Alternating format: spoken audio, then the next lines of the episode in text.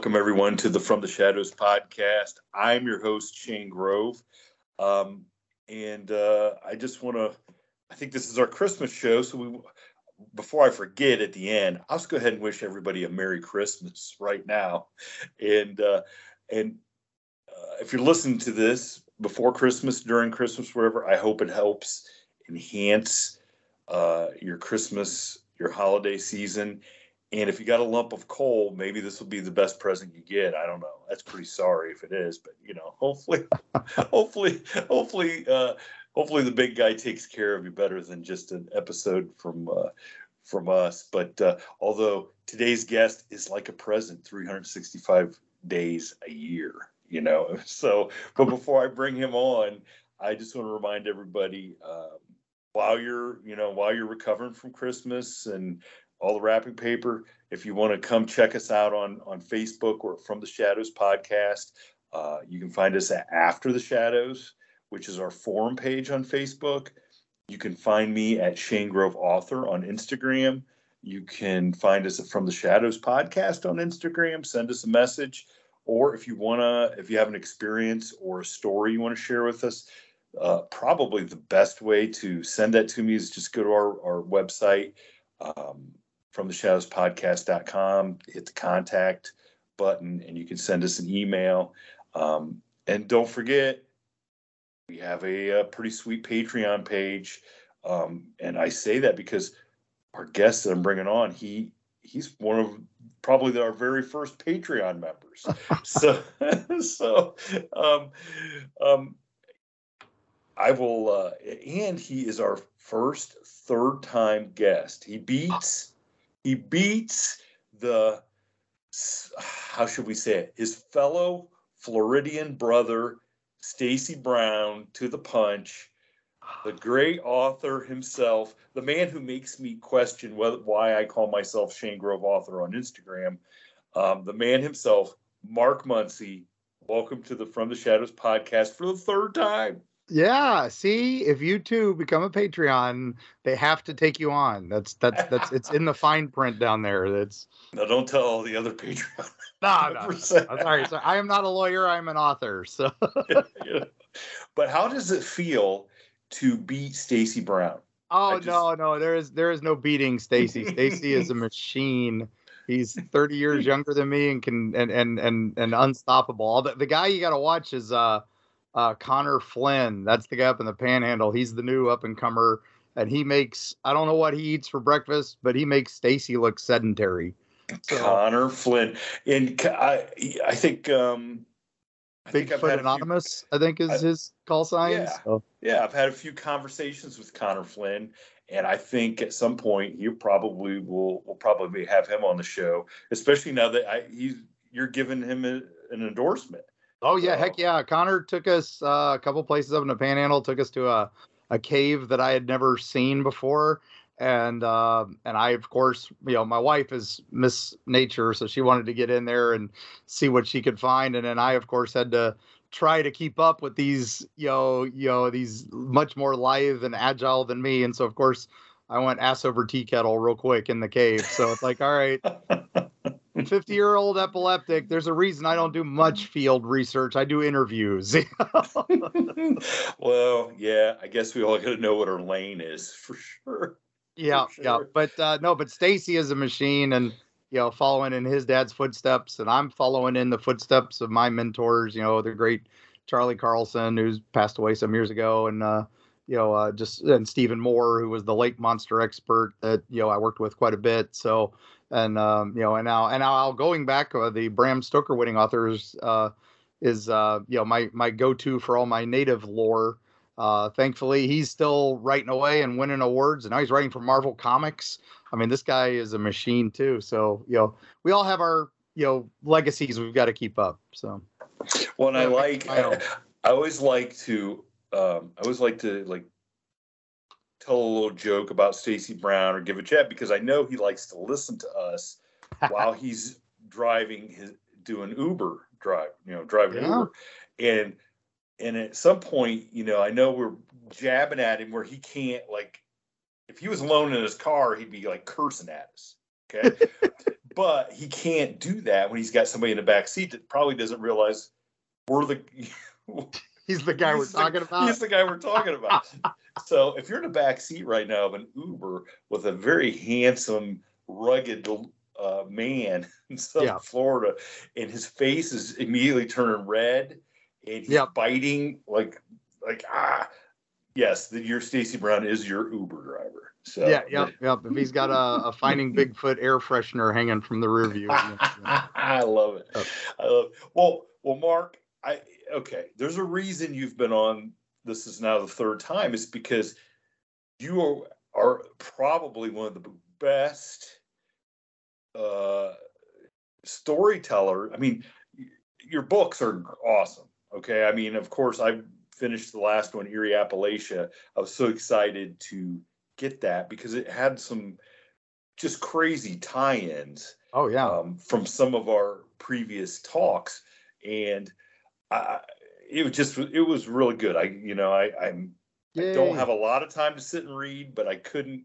I kept. I mean, I finished that one pretty quick just because I wanted to get some of those stories. And there was like there was so many like little uh, regional, small folklore type things in there that I'd never heard of.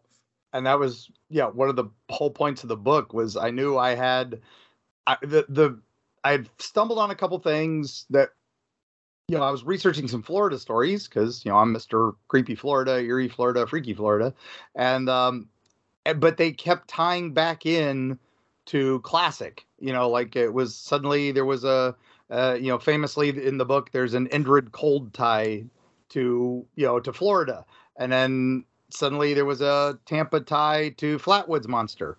And so when I'm pitching to my publisher, hey, my next Florida book's going to have three chapters on Ohio, Kentucky, and West Virginia, and suddenly they're like, just just do that book, Mark. We know you've been wanting to do that book.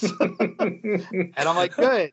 So when I did my usual, where I reach out to witnesses, um, thankfully, I you know since I had done so well with the air books, and I'm not making fun of people for their sightings and other things like that. People were much more open to me. You know, it's you know doing the Florida the early Florida books. It was tough to get you know people to open up. You know, they don't want to get making fun of. And then I, everybody's like, "Oh, you're going to bump into that so much in Appalachia." Well, the plus side is I'd done three books and a lot of TV shows and radio shows, so they they know me now, and and people are like, "Oh, Mark," and they were coming to me with stories. And once they found out I was doing Appalachia, you know, depending on which part of the mountain range, you gotta, you know, you, it's Appalachia or up north, and then under, you know, under the Mason Dixon line, it's Appalachia.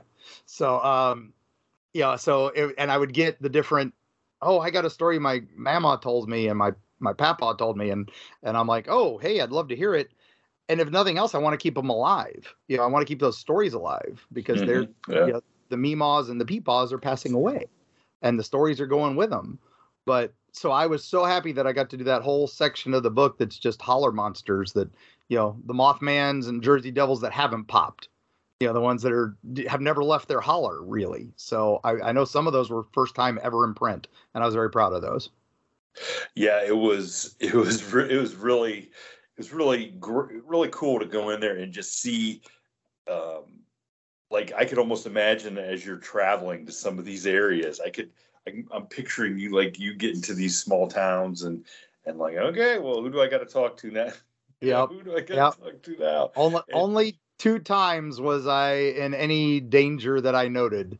You know, um, and that was uh, there was one where I was talking to a, a couple uh, that had invited me out to discuss this one family legend, and the neighbor came by and was you know we were you know it was a fire we were outside and and I'm, they're telling me the holler story and the neighbor came by to see who the stranger was you know knowing you know me and my Hawaiian print I kind of stand out a little bit you know and uh and there came by to talk and uh, when we discussed what we were talking she got up and walked away and i was like oh i must have offended her or something. And then she came back with a shotgun and i was like okay time to go. Oh my god. Like, yeah i don't think this story oh. needs to go any further. And i'm like okay. And thankfully the family called me back later and we had a longer discussion but they were like we're so sorry. I'm like no no that's that's good. So that's one I have to leave intentionally vague in the book, you know, where it is and all that. Just and and so because I don't want anybody else to get in trouble or, or, or put themselves in any danger. So yeah, go go snooping around someplace where they're definitely not uh, not welcome. Yeah, no, I I try not to put any place in the book that you can't go. You know, so we're not one of those. Oh, use my book to go urban exploring and you know find these abandoned buildings. No, my places are all places you can go, and then if they are private property, I, I, I put who who you should reach out to. You know, it's, it's it's not like you can't Google these places too. So, but you know, it's um, yeah, but we don't write about any place we haven't been because I don't want people doing that. I've I've I've, I've picked up those books and gone places you know for research and found out oh you can't actually go there anymore. So now, now this wasn't real. Like your books are all kinds of you know different stories. There's no one subject, uh, in especially like in Eerie, Appalachia. Like as you're traveling around and talking to those people, um, because I mean it's no it's no secret, Bigfoot is the superstar when it comes to the cryptid. Oh yeah. Okay. What did you hear? I mean, through that part of the country where I get a lot of people that talk to me, you know, reach out to me that have Bigfoot stories. Like, is there, do you get a lot of Bigfoot stories that just um, aren't so sensational that it's not worthy of putting in a book or because you're writing about something else? Or like, what, like, as you're out there in some of these stories, what, what do you really think um, is the most prevalent thing happening out there? Well, places? Yeah, yeah, Bigfoot is definitely you know the king, the Sasquatch, or as we since we can't have nice things in Florida, of course he's the skunk ape down here. Uh, but um, you know, but we uh, that's definitely you know number one, hundred percent by a landslide. I get more UFO sightings and Bigfoot sightings are right up there. UFOs, you know, a distant second, but still pretty high. Um, but then, like I said, it's uh, you know, and so there's a you know a good third of the book is you know Bigfoot sightings.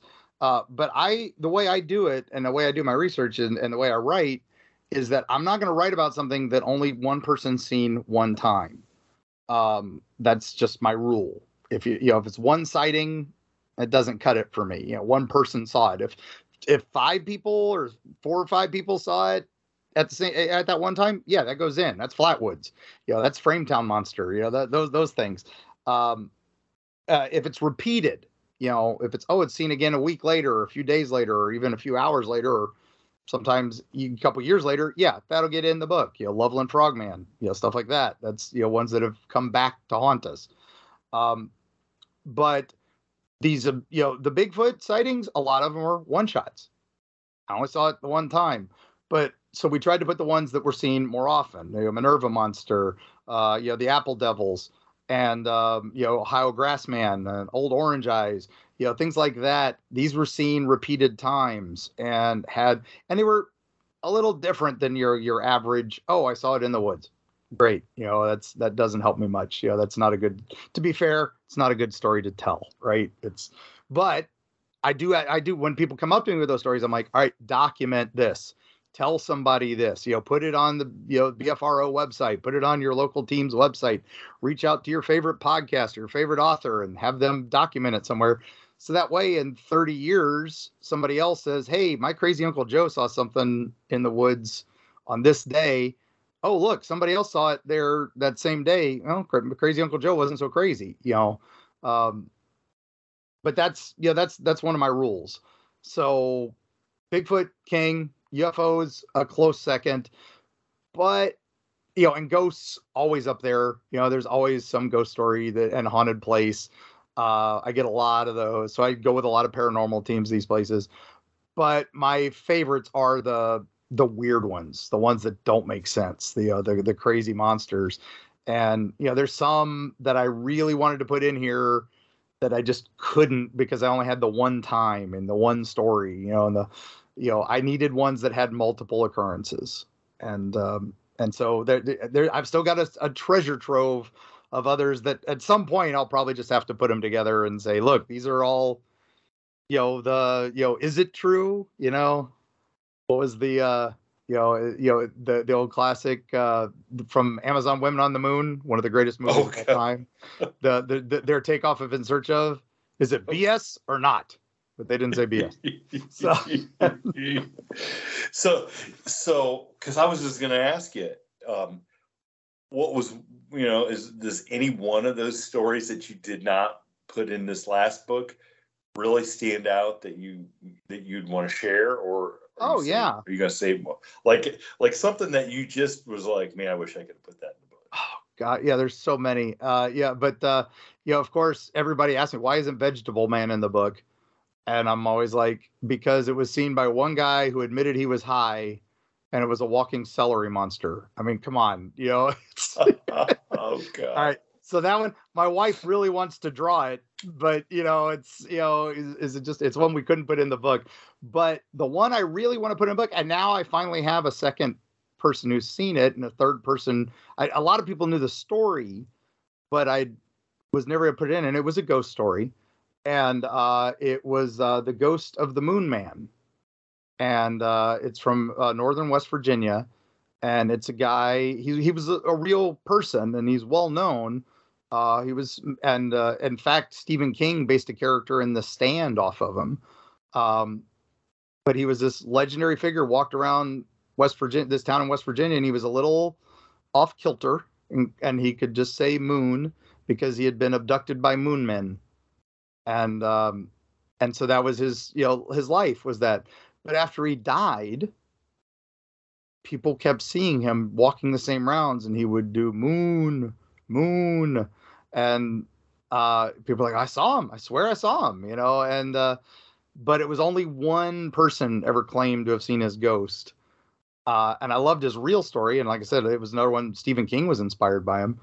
Uh, but now I've got multiple people who've seen the ghost. And I wish they'd all come forward before the book had come out. But now that the book's come out, I was at Mothman Festival as a guest speaker, and people came to me and I said, "Hey, where are you from?" And they'd say that that town. I go, "Oh, do you know the Moon, moon Man?" And then they were like, "Oh yeah, I saw his ghost once." What? Yeah. now you tell me. now you tell me. So Appalachia two at some point it'll it'll he'll be in there, but you know, or or some other future project. But uh, what a cool character though, and and and just uh, I'm like and, and a neat guy from history too. So yeah, I, I've never heard that story. I mean, I'm not familiar with Stephen. I mean, I know Stephen King's a Stand, but I don't. I haven't read. Is that the the Robert Cullen was the character in the uh, Stephen King M O O N? That spells moon. That was who he based the character on. Wow. Okay, I have to. I have to do some research into that. You know, not to be confused with the Man in the Moon. No, moon exactly. The. Moon Man. The Moon, moon man. man. And is there any did he, is there any validity to that guy's story about being abducted? That's the question. That's you know, and that's why, like I said, I did some research into it, and it was one of those. This was early days, so this would uh, this would probably be, you know, this would predate, you know, possibly right around the same time as Roswell. So, oh, but okay. he was never investigated, never in, questioned.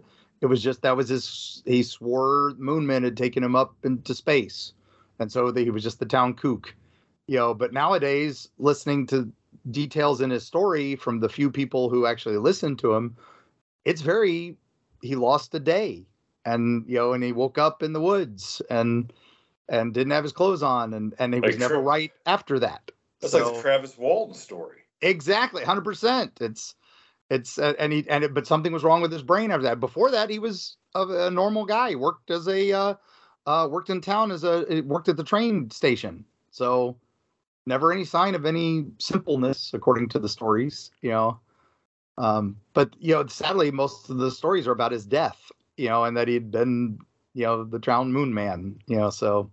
But I, I've I've managed to reach out to some of his family, uh, his descendants, and um, and so I've got some more information on him. But that'll like I say, it'll have to be in a later volume or something you know, hearing you, you know, hearing all this, all these great stories you got, and then you're like doing all this research and traveling and, you know, going to these shows and meeting all these fans. And, and I think about how many packages I delivered today on the mail route. I'm like, where did I go wrong? I what? Oh no, I still have, I still have the day job. You know, this isn't, you know, people are like, oh, I saw you on the Curse of Robert the Doll on Discovery Channel. Oh, and, you know, and you, you have a minute and a half on Ancient Aliens. You must be rich.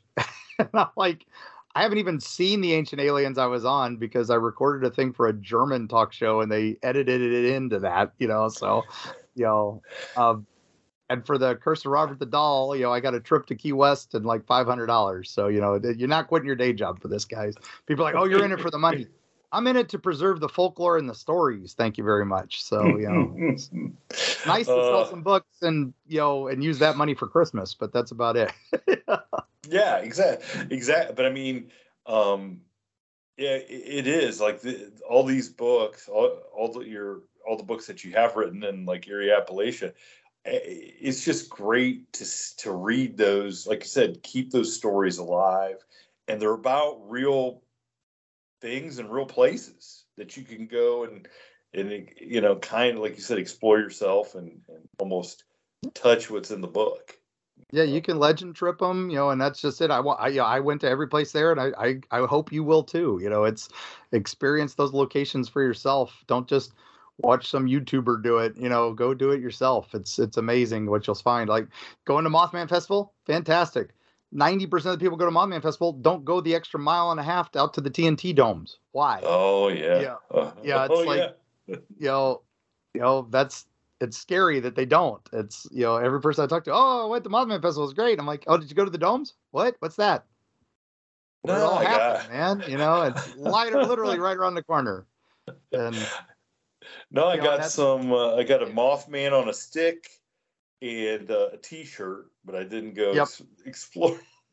explore.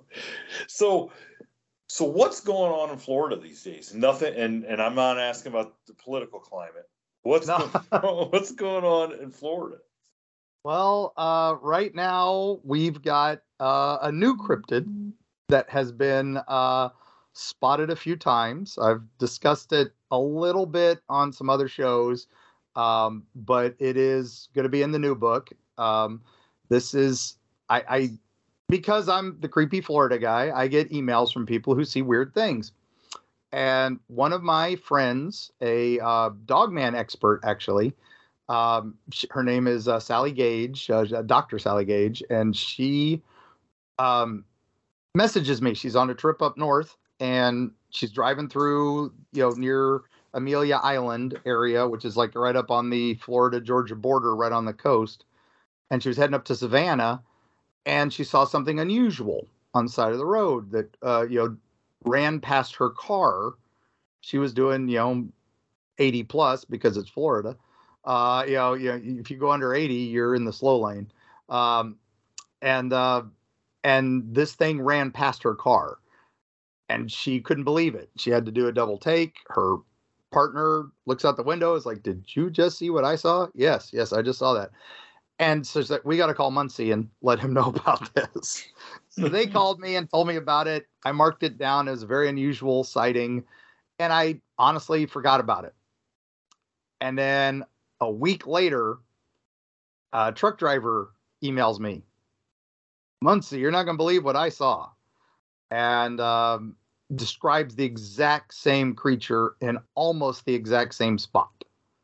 Uh, right off of I 10, just outside of Jacksonville. So it's just a little further south, but it is almost the identical creature.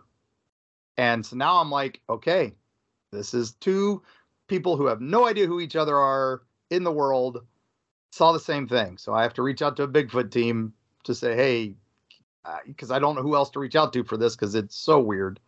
Uh, and they they looked at me like I was crazy, but they sent a team out to look. They found some unusual stuff, still not what we're looking for.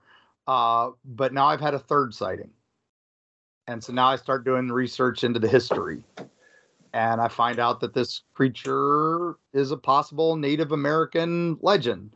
So again, I reach out to one of my mentor figures uh, a guy named Owl Goingback, and who I mentioned earlier, and I said, "Hey, Owl, have you heard of this?" Mm, you know, and I said, "It's a, you know, it's this this type of legend, and that's not his tribe, but he reaches out to a tribe member from there, and now I've been talking to that guy, and it's going to be in the new book, but it is all right. Enough suspense. It is this it looks like a horse, but made out of plant or vine. Uh, and it's huge, like nine feet, because it's the height of a semi. You know, like up to a hood of a semi. Um, what? What? Yeah, and it and runs out of the like the vine areas of that area, like the swamp lands of that area. So imagine Swamp Thing, but made out of a horse, you know, but made to look like a horse.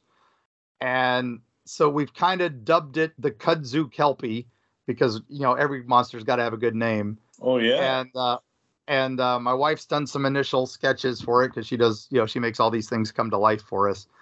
And um, now with the the descriptions, a couple have said it's got legs. A couple, uh, my initial sighting from Sally says it didn't have legs. It looked like it was like almost like a flying ghost horse or something, but still very much made out of vines. Um, and then one, it was more like a tree, but still. So I thought at first it was a horse that might be trapped in some kudzu and, you know, might be, you know, needing help. So that's why the Bigfoot team agreed to go out and research.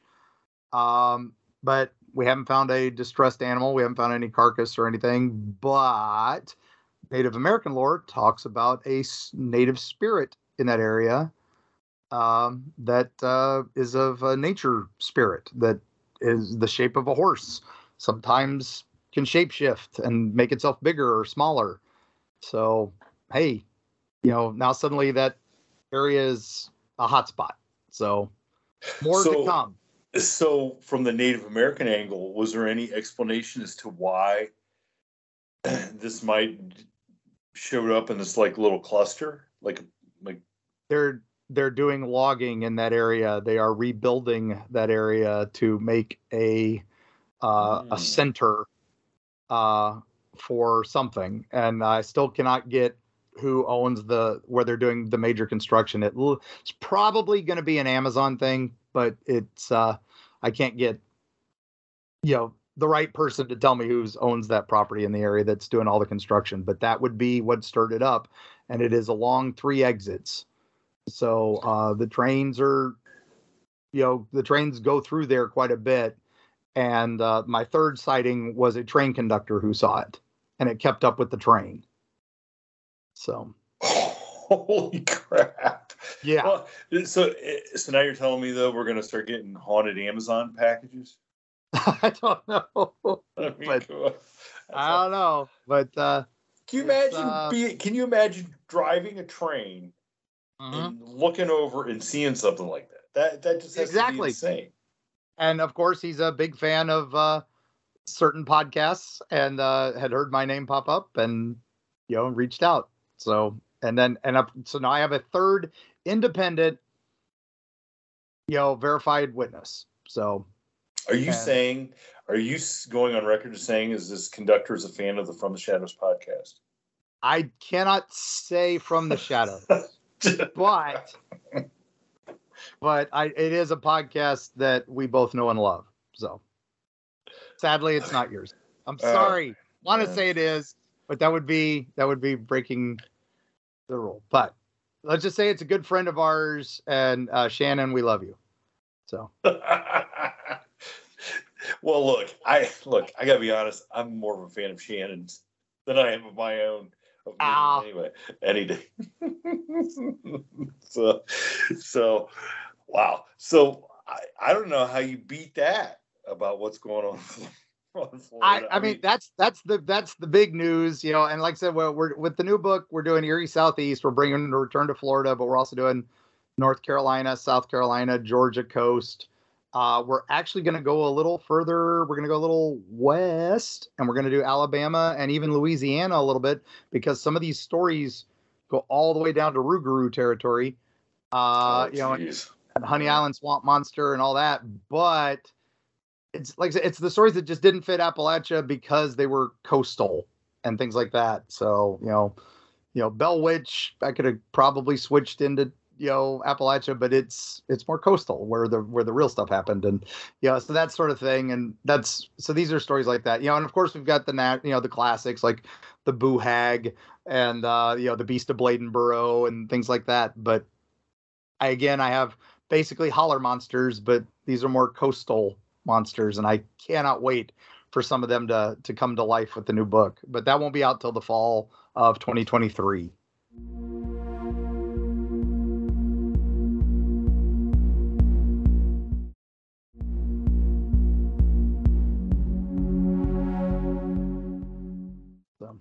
Oh, geez, this is the big tease then. Yeah, I mean, this well, is going to be. You know, I'm still finishing up my book tour for Appalachia. We've still got two more signings for that before the end of 2022. So, um, so when you talk coastal, do you get any anything that's water based? I mean, how much water based oh, stuff do you get?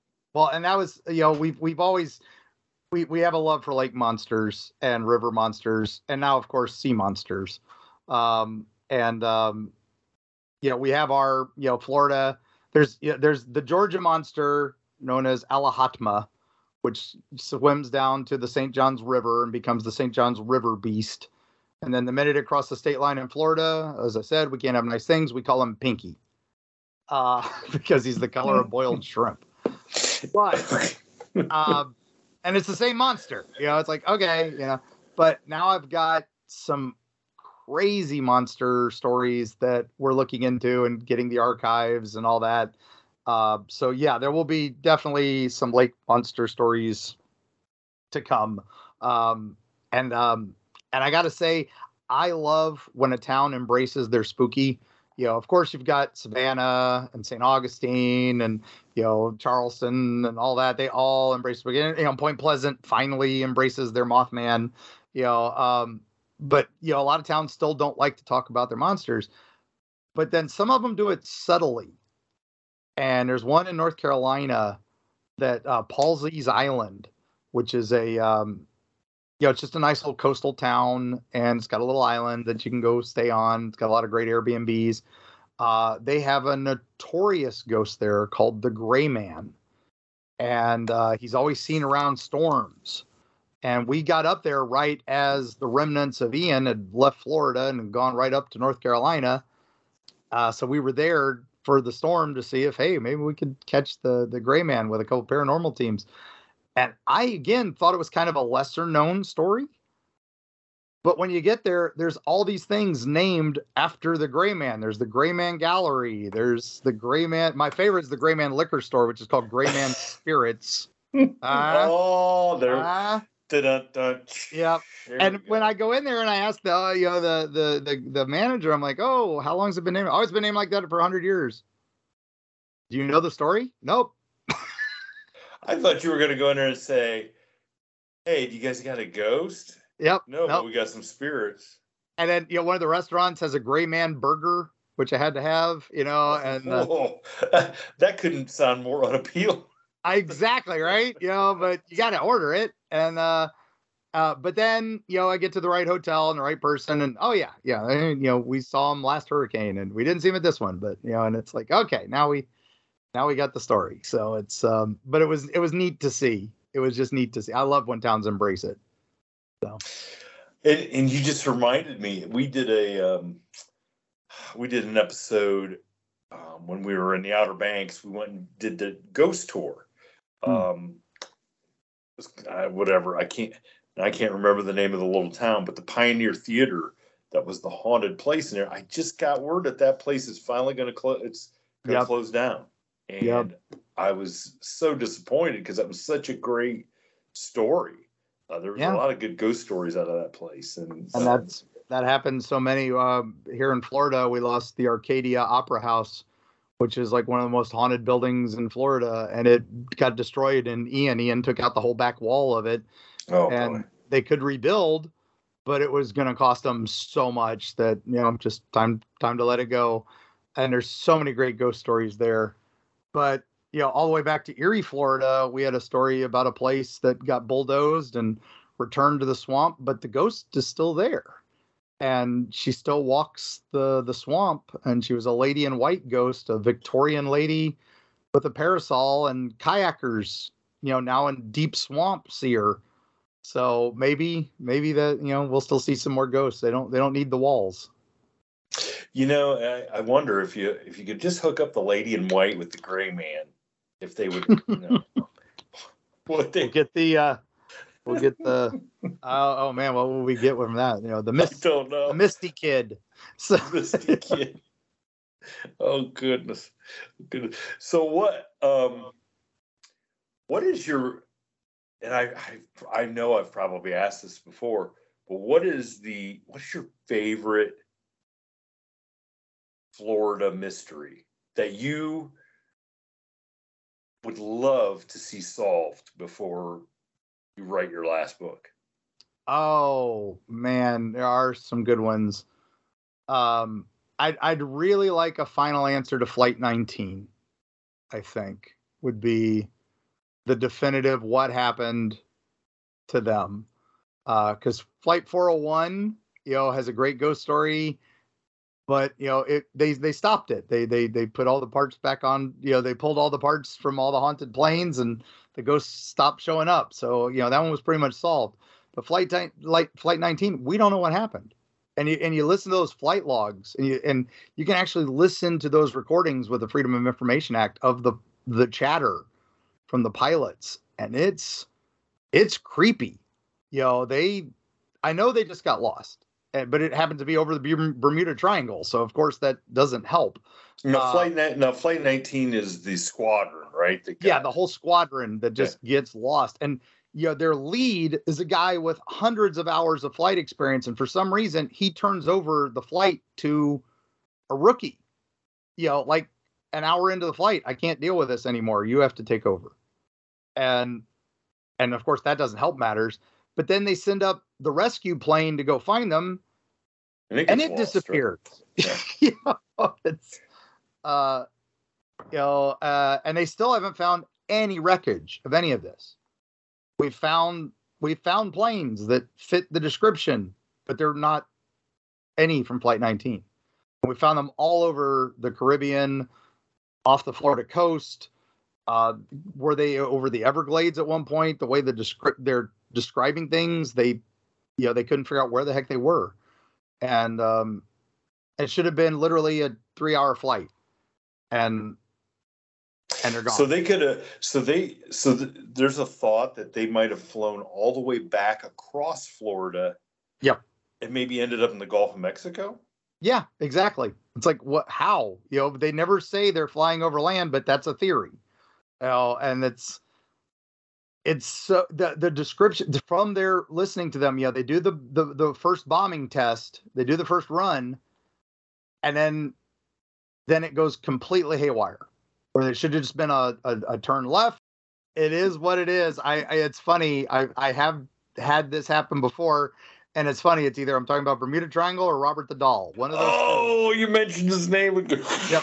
Uh, Robert, uh, we love you. You're awesome, yeah, and thanks yes. for letting me do that documentary with you. You were you were incredible. And I, and I was going to ask you something about the great Robert the Doll. Uh, did I see where somebody's making like a horror movie based? They they did. A, a couple guys did uh, a few years ago. Uh, some German filmmakers made a Robert the Doll movie called The Curse of Robert the Doll, and uh, and they didn't get Robert's permission. Oh boy! And it's pretty terrible. They made and they did like Annabelle for the movies, you know, where Annabelle's a Raggedy Ann. They made her this creepy doll for the movies. They did the same thing. They were banking in on, you know, the Annabelle craze. So they made a creepy doll and called him Robert. Didn't follow the story. Didn't follow any of the real lords. Made up their own thing. And now they're the two producers, the producer and the director, are both in jail for tax evasion in Germany. So I guess they need to write apology letters to Robert. yeah, it sounds like they need to do a lot more than that for Robert. Yeah. I mean, and uh, to be quite honest, I mean, all joking aside, yeah, his story is good enough. You don't got to change. You don't. No, exactly. Use something. the original, but uh, they didn't even ask permission. I'm sure the museum and you know Robert's keepers would have gladly given permission. They love all the publicity, you know, and everything. Heck yeah, it sells tickets, you know. So let's keep him happy in his home. He's 115 years old. He's you know that museum needs to stay there, and the, you know he's the main attraction. So absolutely. Uh, so so back to the Bermuda. yeah. So so they so do you remember where it left off? I have no idea where it cut me off. I was I was in mid story, but it, these guys they do their bomb run. They they take a turn. They should have yeah. turned right back. Yeah, there you go. Yeah. They get their the weather's clear for the most part, and but they're lost, and you know nothing's working. Their instruments are giving them all kinds of weird readings. They're flying at different altitudes. Uh, they send for help. Uh, two rescue planes go up and one of them disappears an hour into the rescue operation and no sign of it either and no communication from it um, so theories go from a freak thunderstorm to you know you know that that the rescue plane blew up and they all heard that and went towards that and got lost even further uh, the final recording of their conversations is you know i don't know what's going on we're to try to put it down. Oh, let's put them down. And and somebody says in the water and they're like I guess. And it's like but then they're kind of talking like they see land and then that's it. So it's it's one of those great mysteries of the Bermuda Triangle and every once in a while a diver will come back, "Oh, I spotted a wreckage." And it's like, "Great. Now we got nope. Nope, just another World War II trainer plane. We lost a lot of trainer planes during World War II, and and a lot of people don't realize Florida was you know ground central for training all the British pilots that you know would later fight in uh, the Battle of Britain and stuff like that. They came to Florida. Uh, there's actually an airfield in Arcadia, Florida, middle of nowhere. That was where they trained a lot of uh, British pilots, and there's actually a section of the cemetery there because a lot of the British pilots fell in love with America and came back home. And so that soil in Arcadia where they're buried is considered British soil um, on American wow. property. And and of course, you know, we're not too far away from Revolutionary War and War of 1812, so we had to have special permission to do that in the 50s. Always. And what's cr- and what's crazy is is I remember, you know, growing up in the 70s and I mean, the Bermuda Triangle was. Oh, yeah. That was the mystery. Yep. That was, I mean, there were shows, there were books. It was just, it, it, and you know, it's kind of like a forgotten thing. And I think people kind of have, have, um, come up with different reasons. And, oh, that's, if you take that big of an area, you're going to lose, uh, you know, a lot of ships and yeah. planes and, and stuff like that.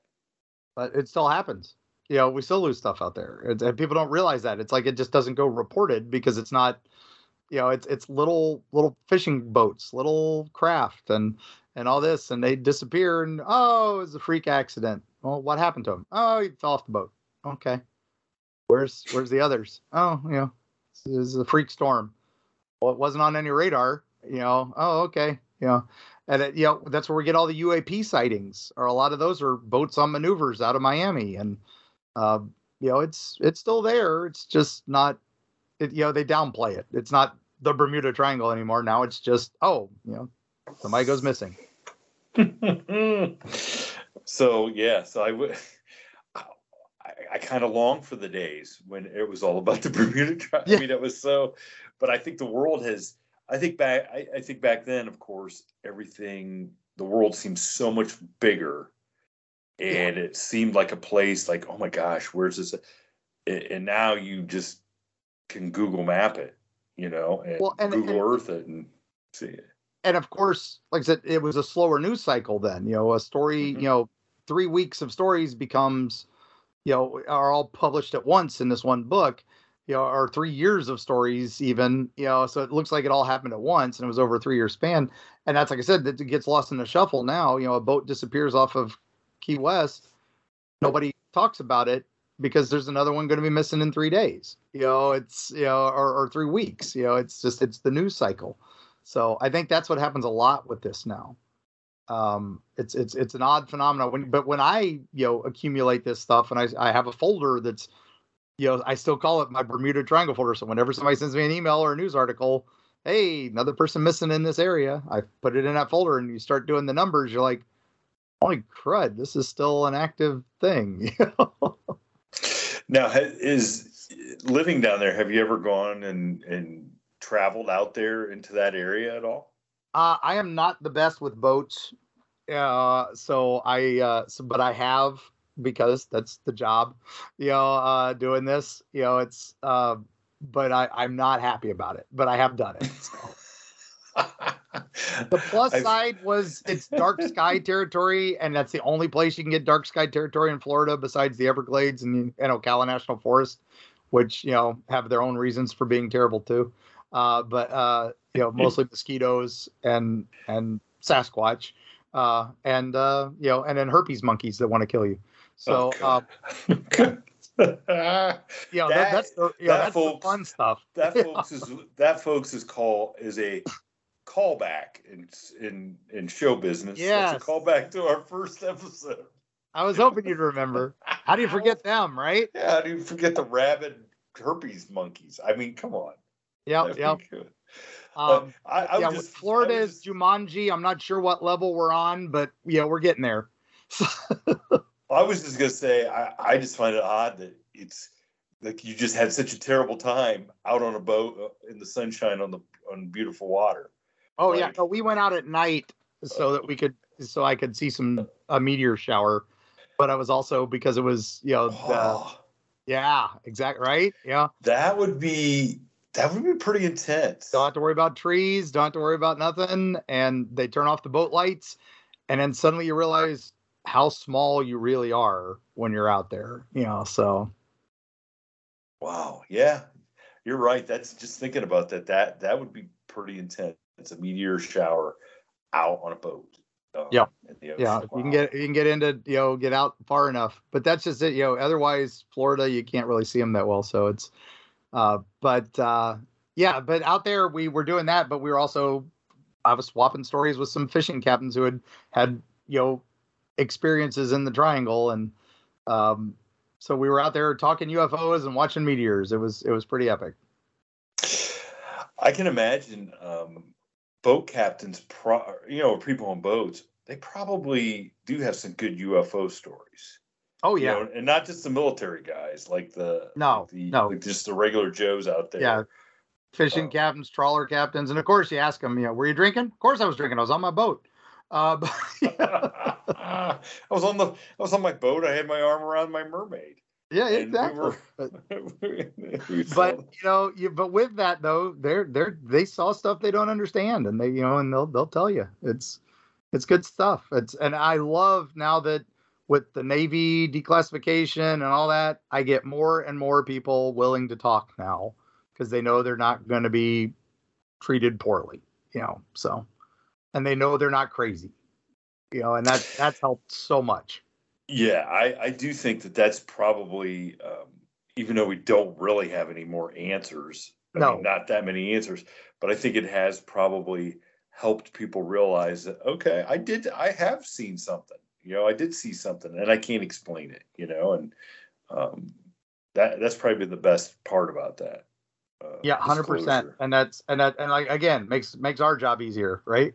So you know, more and more people willing to come out and tell you their encounters and uh, um, you know, and that and that's the other thing. Doing these conventions, we were up at CryptidCon and had some people tell me some Florida encounters. I'm sitting next to the mountain monsters guys and I'm having a blast, you know, and and then here these people are coming to tell me their stories. I'm like, you know, the mountain monster guys are right next to me, but but you know, they want to tell hmm. me their weird story that you know they just read Appalachia and wanted to know, you know, they wanted me to hear their holler monster, you know, and it's I love that some of these are now going to live on, you know, so no, I I I do. I'm I'm I'm appreciative of the work that you put into these into these books and and uh, I mean I just get probably the treasure trove of notes and written stuff written down and newspaper clippings that you have of stuff that has not been published is probably pretty amazing in and of itself. It's pretty extensive, and like I said, it's one of those.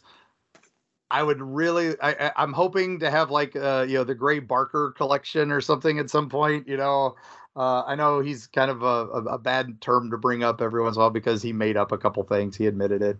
Uh, but some of his stuff is some of the best documentation on some of these things ever. So yeah, you know he you know he made up a few things to sell a few books, but he also put a lot down that you know would have disappeared if he hadn't. Um, so I'm I'm hoping at some point, yeah, my stuff, like I said, the stuff that doesn't get corroborated, I don't put out.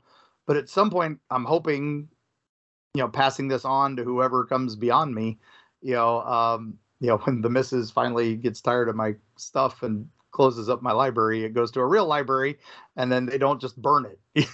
so, no, it'd be, it'd be fantastic. Like, like, um, oh. you know, like a like a real recent. Like if somebody wants to go do some research, it probably yeah. there's probably some really good stuff because you never know who's out there that does have a co- corroborating yeah. eyewitness evidence to something that you have, and it's just going to take putting those together. You know.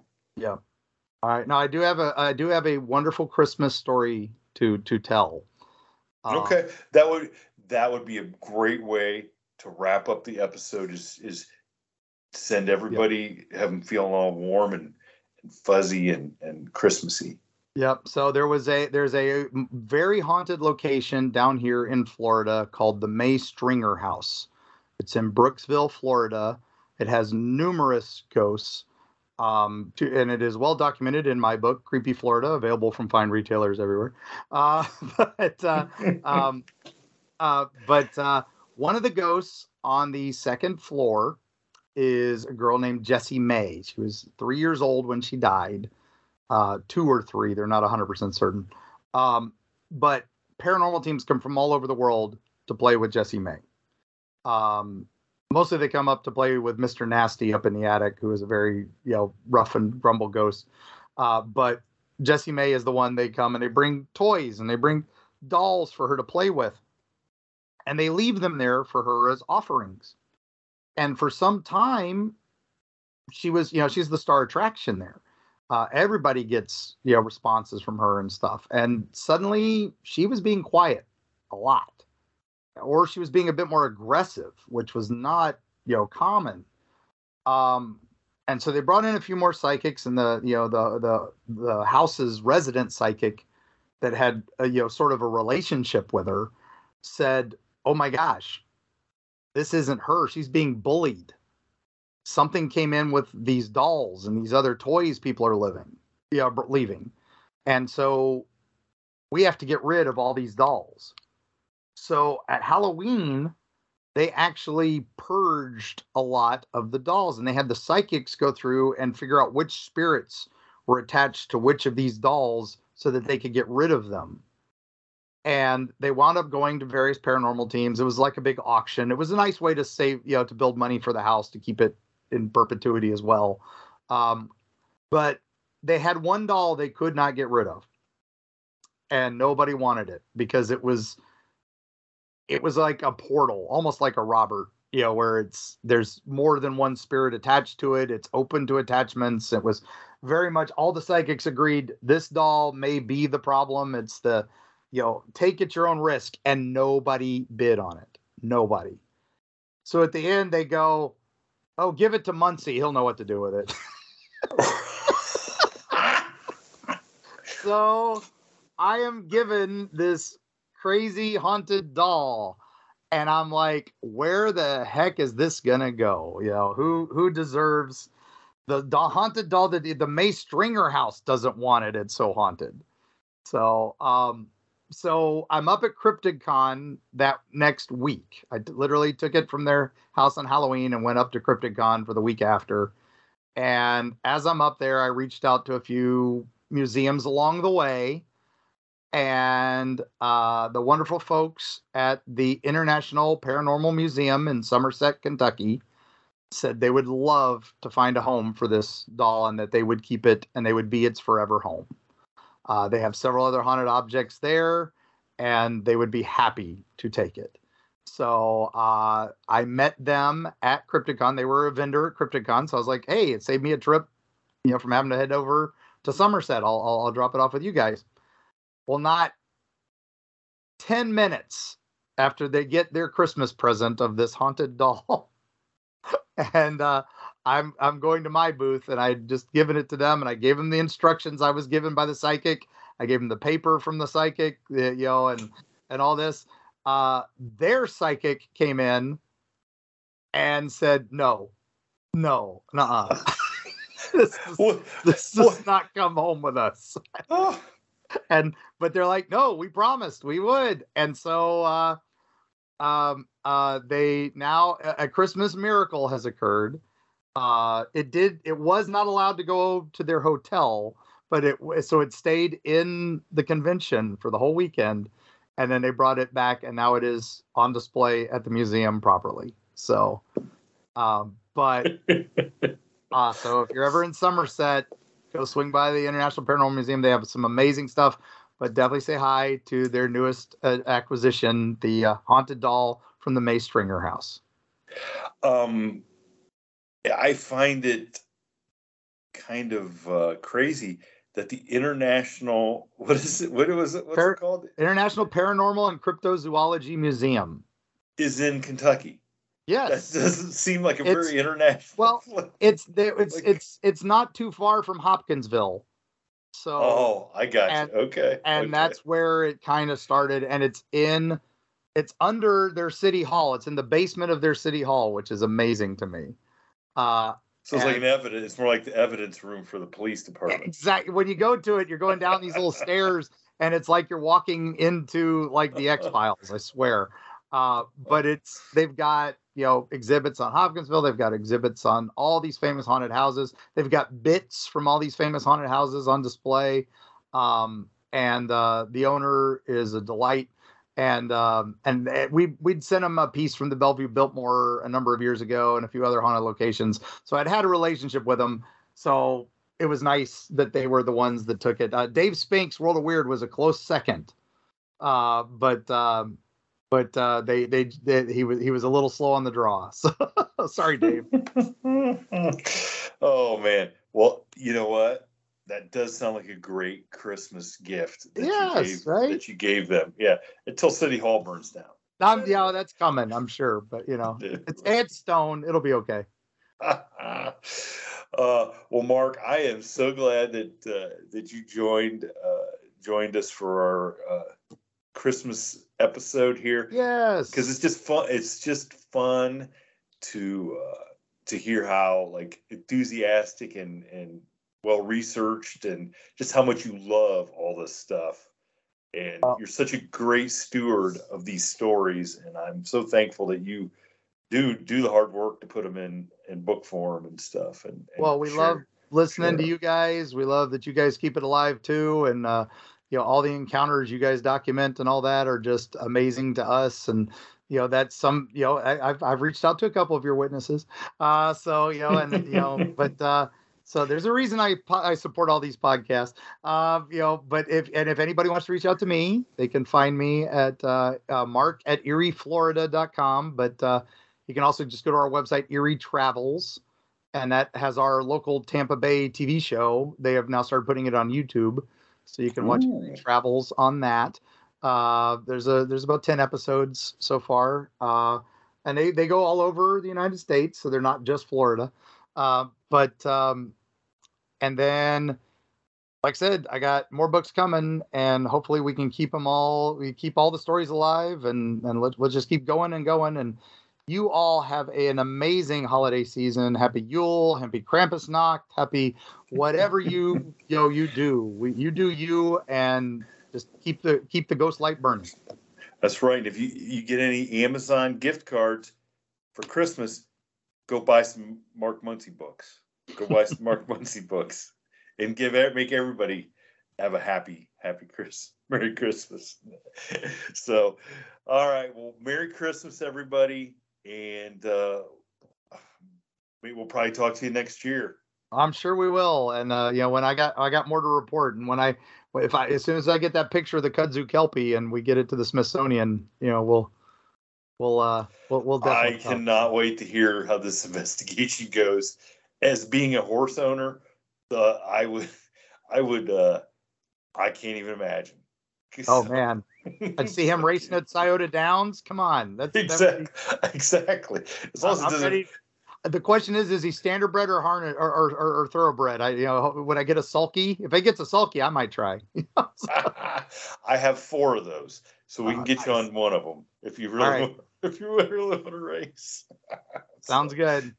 All right. Well, hey, you guys take care down in Florida and send some of the heat, even though you're complaining about the cold. Since hey, it's going to be 20 degrees Christmas Eve. It's a Christmas miracle down here. So, and in Florida, if it gets under 60, everybody panics. And as I was saying earlier, under 40, the iguanas start falling and from the trees, and and we've got actually warning signs for that. So, no idea what it'll do to the herpes monkeys yet, but we'll find out. Oh God. Okay. All right. All right. All right. Well, thank you, Mark. We'll uh, we'll talk to you later. All right. Have a good one, Shane. Happy New Year. Thank you for tuning in to this week's episode of the From the Shadows podcast. Until next time, never shy away from the darkness or what may be lurking in the shadows. We are out. God only knows what's hiding